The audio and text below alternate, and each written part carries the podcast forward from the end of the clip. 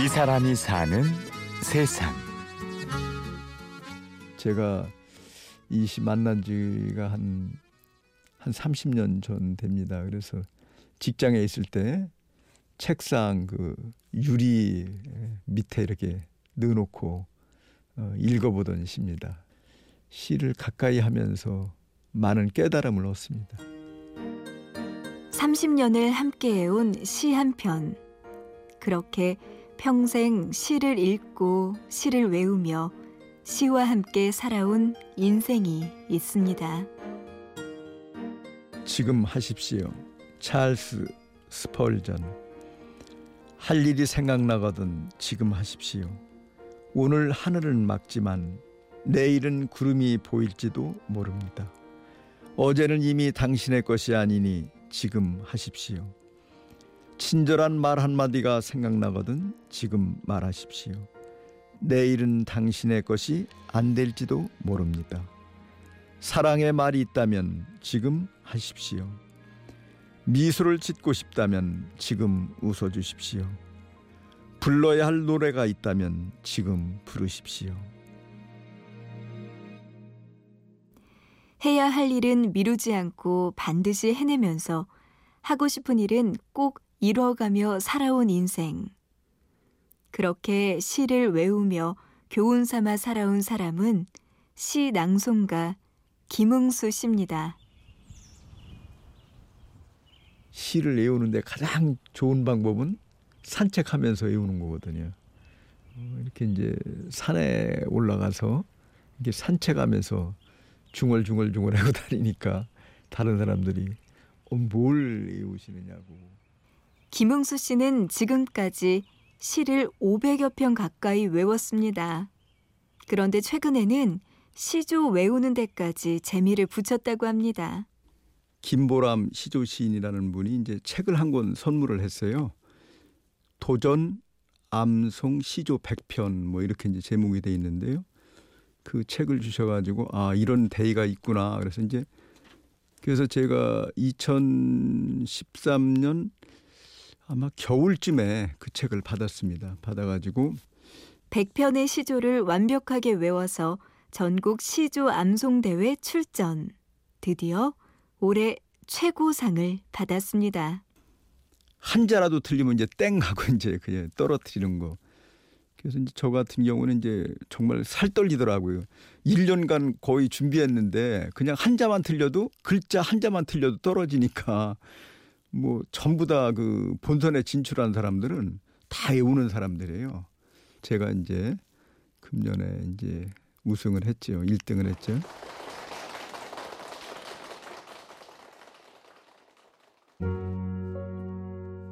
은발 허영자 신의 은발이 있는데요. 머리카락에 은발 늘어가니 은의 무게만큼 나 고개를 숙이리 바다 바다가 바다라는 이름을 갖게 된 것은 이것저것 가리지 않고 다 받아주기 때문이다.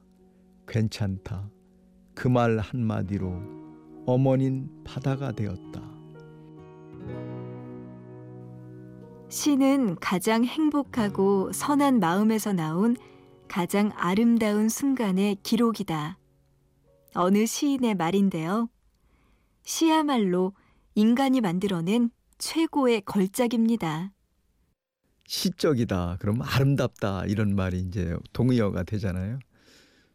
시처럼 산다. 그러면 참 잘 산다. 순수하게 산다. 뭐 이런 이야기도 될 것 같은데요. 온 세상을 시처럼 아름답게 만들려면 시를 좀 더 많은 사람에게 읽히면 좋겠다. 또 우리나라 정영시 시조를 정말로 많이 보급하면 좋겠다. 그래서 김웅수 씨에게는 소망이 하나 있습니다. 많은 사람, 특히 청소년들이 시를 읽고 암송하는 사회를 만드는 겁니다. 하루도 시 없이는 살 수 없는 김웅수 씨에게 시는 일용할 양식입니다. 그래서 가는 곳마다 사람들에게 시를 들려줍니다. 작년에 이제 저하고 같이 강의하던 여자분이었는데 갑자기 암에 걸리셔가지고 호스피스 병동에 입원하셨어요. 이제 문병 갔더니 그분이 부르더라고요. 나중에 자기 장례식장에 와서 시를 낭송해 달라고. 나중에 이제 얼마 뒤에 돌아가신 다음에 제가 가서 시낭송을 해드렸습니다. 저도 눈물이 많이 나더라고요.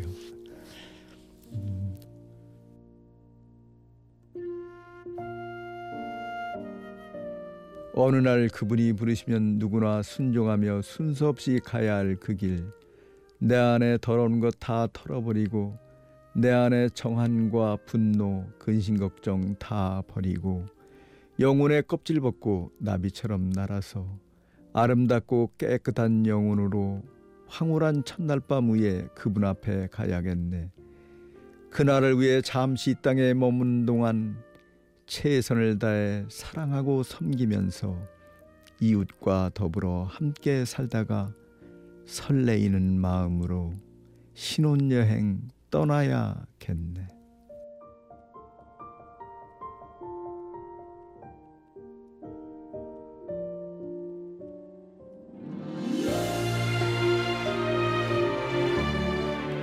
이 사람이 사는 세상.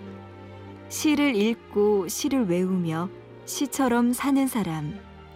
시 암송가 김웅수 씨를 만났습니다.